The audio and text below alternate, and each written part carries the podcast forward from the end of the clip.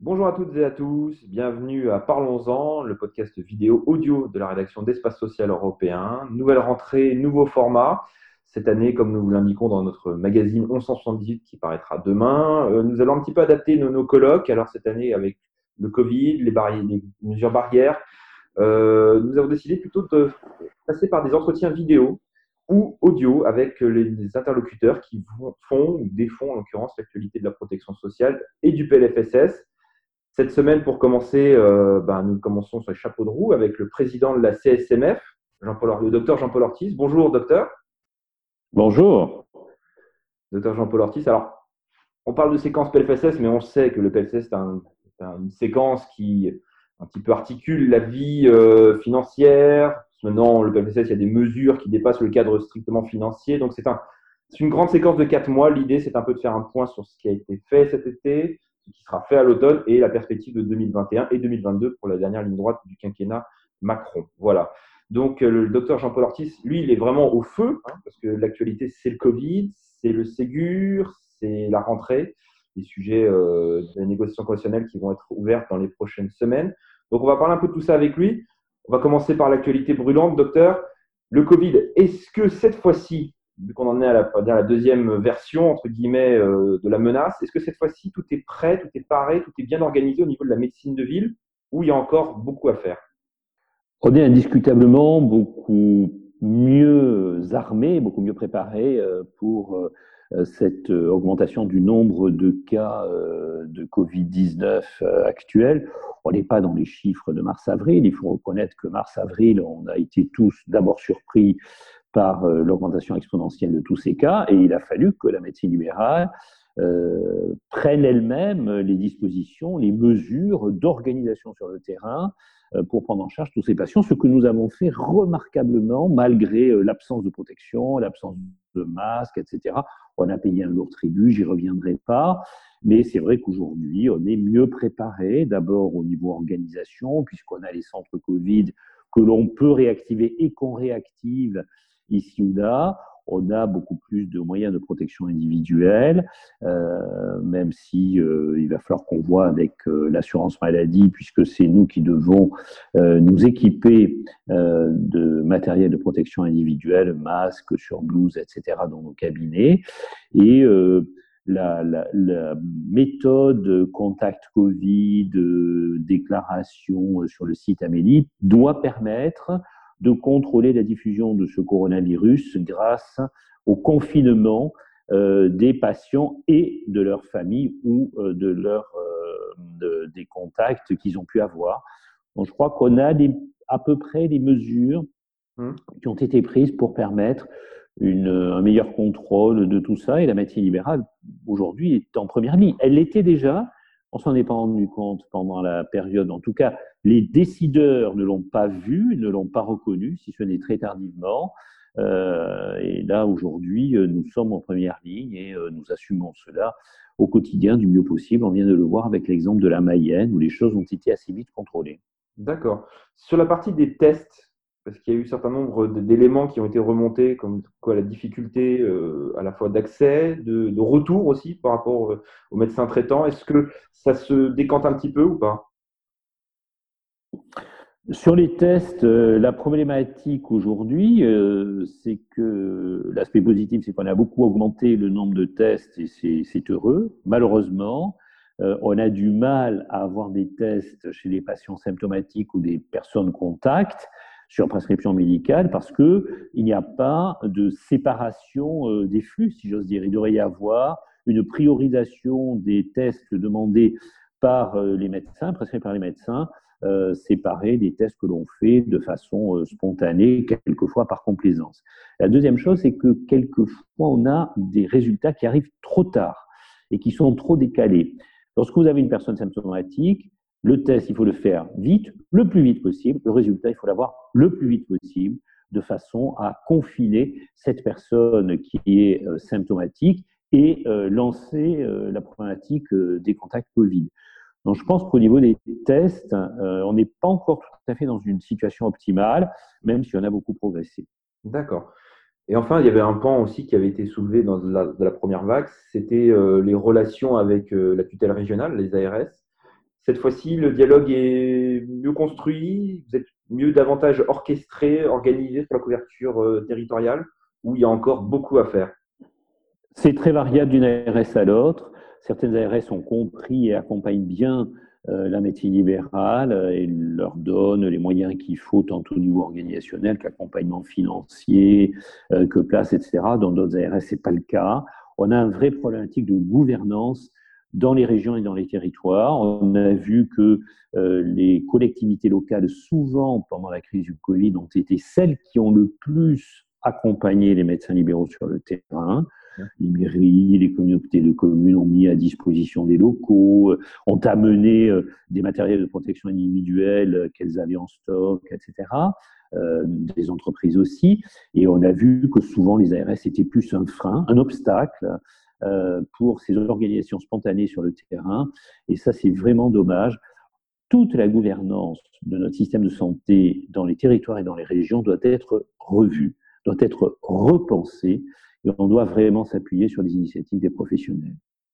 Docteur, vous me tendez la perche sur le, deuxième sujet, c'était celui qui s'est passé euh, euh, tout au long du mois de mai, de juin et début juillet, donc à savoir le Ségur de la santé. Alors, on va mettre un peu à part les, annonces sur les revalorisations, même si je sais que ça, vous tient à cœur, sur les revalorisations euh, du personnel soignant dans le secteur hospitalier et médico-social.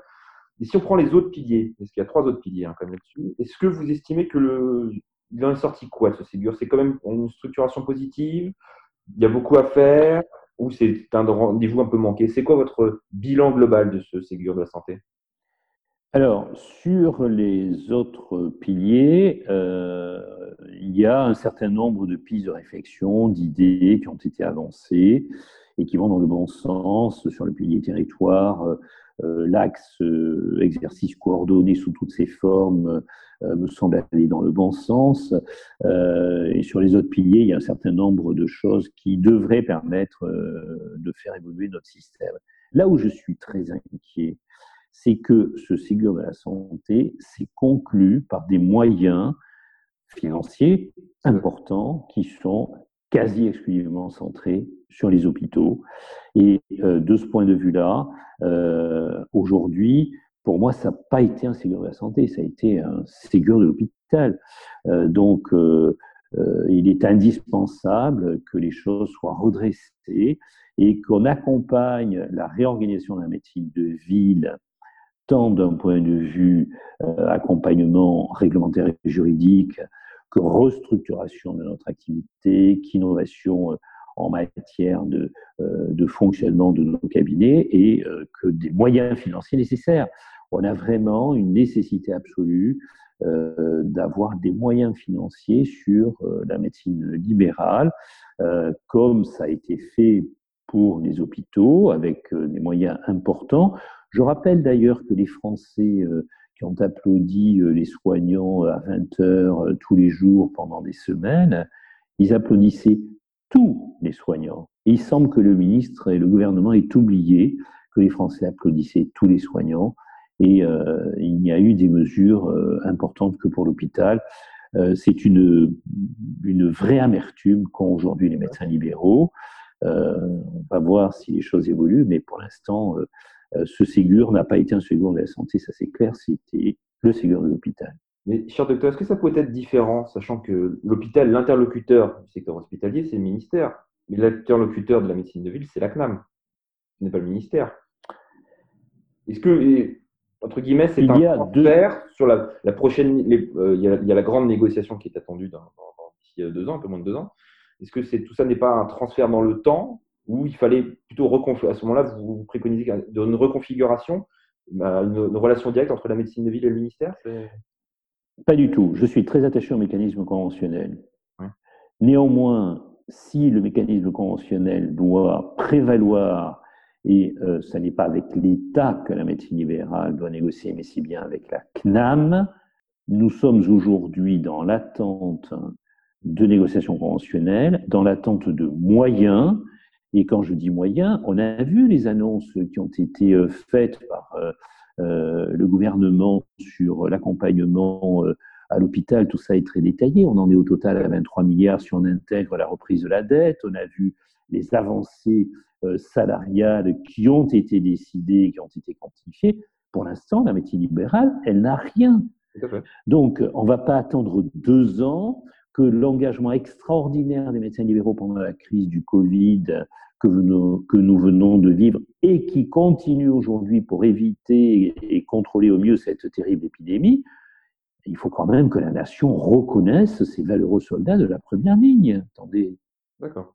Et vous pensez que les négociations conventionnelles qui vont s'ouvrir dans les prochaines semaines, qui sont issues des, mesures du, du, Ségur sur euh, le cadre économique, incitatif sur les CPTS, sur euh, la redéfinition du périmètre des, des, des téléactes, des téléservices, et, et potentiellement le, le SAS, c'est éventuellement des, des éléments qui peuvent nourrir un petit peu ou euh, le, paquet financier en, direction de la médecine de ville ou non, ce sera juste des mesures techniques je, suis très inquiet quand je lis la lettre de cadrage du ministre pour ces négociations conventionnelles.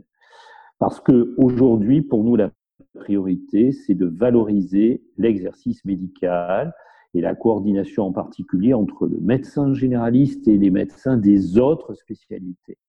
Pour ça, il faut des outils, pour ça, il faut valoriser le temps de coordination entre les médecins et ensuite avec les autres professionnels de santé.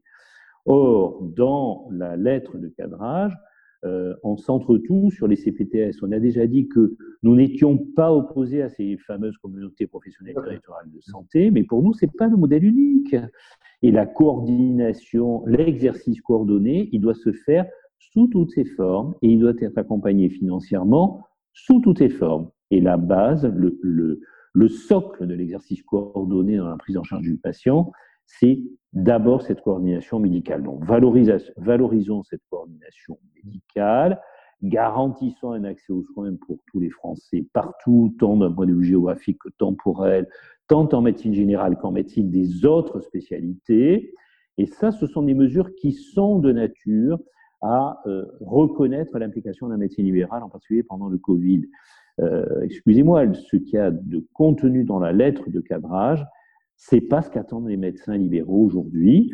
Donc nous allons ouvrir ces négociations. Si on s'en tient à ce qu'il y a dans la lettre de cadrage avec la, limitation qui est faite, je suis très pessimiste sur un aboutissement éventuel sur ces négociations conventionnelles. Je suis d'autant plus pessimiste que je ne sais pas du tout les moyens qui vont être mis dans ces négociations conventionnelles. Rien n'est indiqué dans la lettre d'intention, de cadrage pour le moment. Rien n'est indiqué. Il est même indiqué que euh, l'heure n'est pas à revaloriser l'acte médical. Écoutez, euh, je suis désolé, mais euh, l'acte médical aujourd'hui en France, il est à un tarif ridiculement bas. Le, les mesures de précaution sanitaire que nous prenons dans nos cabinets médicaux, ça a un impact à la fois sur la pratique, sur le coût de la pratique, sur l'environnement dans nos cabinets, mais aussi sur euh, la, la rapidité euh, qu'il peut y avoir et la durée des consultations et de l'organisation de notre activité. Dans tous les autres secteurs, ça a eu des impacts, y compris au niveau tarifaire. On ne comprendrait pas qu'il n'y ait pas un impact aussi pour les médecins. Donc je pense que la discussion va être difficile avec un nouveau directeur que nous ne connaissons pas bien, même si les uns et les autres on le connaît, puisque euh, il a été déjà euh, dans le, dans le milieu de la santé avec plusieurs, euh, plusieurs titres et plusieurs fonctions. Donc, c'est pas du tout un inconnu, loin de là. par contre, c'est quelqu'un avec qui nous n'avons jamais négocié d'avenant conventionnel ou de convention. Euh, donc, euh, c'est vrai que je suis, euh, je suis très inquiet. Je suis très inquiet en fonction de tous ces éléments, la lettre de cadrage, l'absence de moyens financiers mis sur la table, la nécessité de revaloriser l'acte médical, ce qui pour nous est la priorité, la nécessité de valoriser l'exercice coordonné entre médecins. je ne sais pas si on va aboutir à tout ça. Un point aussi, un chantier qui vous tient à cœur, c'est le SAS. Alors, les expérimentations seront lancées euh, dès le mois prochain. On devrait avoir un décret d'application.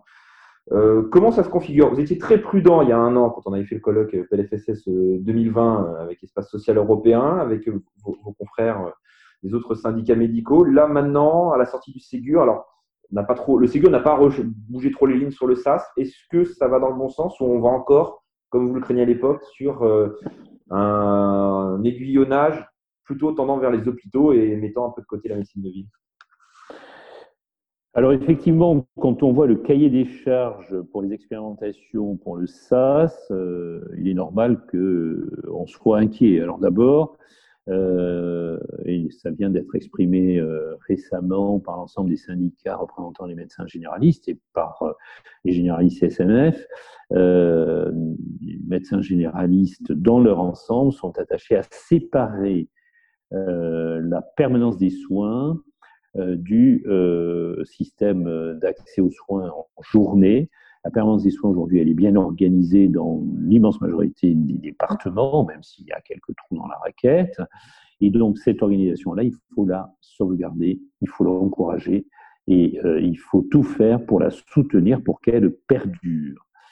En ce qui concerne le système d'accès aux soins, en particulier en journée, va se poser le problème de la construction et de la place de la médecine libérale. Et nous sommes très inquiets parce que nous craignons que ça soit sous l'égide de l'hôpital et les médecins libéraux accepteront pas euh, d'être les effecteurs d'un système piloté par euh, l'hôpital. Donc, euh, on verra avec les expérimentations comment ça se passe. Va se poser aussi le problème du numéro d'appel. la grande demande des médecins généralistes, c'est qu'il y ait une préservation d'un numéro d'appel pour euh, euh, le médecin traitant ou euh, l'équivalent, donc pour les soins non programmés auprès de son médecin. le débat n'est pas tranché, il est difficile puisqu'on sait que beaucoup souhaiteraient un numéro unique et les médecins libéraux sont très attachés à un numéro spécifique à la médecine libérale. Vous voyez qu'on n'est pas encore sorti euh, de quelque chose qui pourrait fonctionner rapidement et pourtant c'est important. Je pense que si on veut avoir une implication des médecins libéraux, il faut surtout préserver ce qui marche, le soutenir, l'encourager et tout faire pour que euh, l'ensemble des médecins libéraux s'impliquent le plus possible euh, dans l'accès aux soins, que ce soit en journée comme en nuit, par le biais des organisations qu'ils doivent piloter, dont ils doivent être responsables. D'accord, d'accord. Euh, bah donc on attendra un petit peu le, verdict de ces expérimentations qui seront menées euh, sur un certain nombre de, régions. Euh, docteur, un dernier mot. Alors, vous êtes votre université d'été dans quelques jours. Quels sont les thèmes qui mobilisent un petit peu le, mouvement syndical, en dehors de ceux qu'on a parlé précédemment? Nous avons décidé de placer notre université l'été sur euh, euh, le, renouveau nécessaire du syndicalisme, euh, en particulier à la lumière de la crise du Covid-19. Donc ça sera vraiment une université qui doit tirer les enseignements du Covid-19 en matière de gouvernance dans les territoires, on en parlait, mais aussi en matière de de rôle et place du syndicalisme aujourd'hui en France, des corps intermédiaires. On a vu qu'il y avait des problèmes majeurs, en particulier euh, euh, lors de la crise des Gilets jaunes, où on a oublié des corps intermédiaires. Donc, il est fondamental euh, que dans ce pays, on repose cette question-là. Et la CSMF a lancé un grand mouvement de rénovation, d'innovation, parce que nous voulons construire le cabinet médical de demain. Nous pensons qu'aujourd'hui, euh, il faut euh, investir dans le cabinet médical pour pouvoir transmettre ces cabinets médicaux. Euh, ça veut dire qu'il faut accompagner une restructuration de la médecine de ville, le regroupement, l'utilisation des nouveaux outils, en particulier du numérique, bref, aller vers une médecine libérale qui soit une médecine libérale euh, de, 2030, c'est la thématique du cabinet 2030. Aujourd'hui, il faut vraiment euh, il faut être euh, innovant, il faut renverser la table à la lumière de cette crise du Covid-19, y compris en matière de relations avec les organismes payeurs. Aujourd'hui, nous n'avons que la CNAM. Il faudra construire une convention très différente de ce que nous avons et nous y sommes déterminés. et il faudra probablement aussi voir quelles relations les médecins libéraux peuvent avoir avec d'autres euh, d'autres euh, payeurs dans le monde de la santé. Le monde de la santé est en train de s'ouvrir au-delà euh, de l'assurance maladie. Ce sont tous ces éléments-là qui doivent permettre de construire le cabinet du 30. D'accord. Bon, bah, écoutez, on, passe un salut à nos amis des OCAM qui doivent suivre ça avec attention. Voilà. Bah, en tout cas, merci beaucoup, docteur Ortiz, de nous avoir accordé quelques minutes de votre temps, hein, quelques jours de, votre rentrée, enfin, rentrée au travers de l'université d'été. Et on vous souhaite bon courage pour les chantiers, qui sont nombreux. Hein. on va pas, vous n'allez pas vous ennuyer hein, ce dernier trimestre, a priori. Voilà. Tout à fait. Merci beaucoup. Merci beaucoup. Merci à toutes et à tous de nous avoir écoutés ou à regarder et à la semaine prochaine pour un prochain numéro de Parlons-en. À bientôt. Au revoir.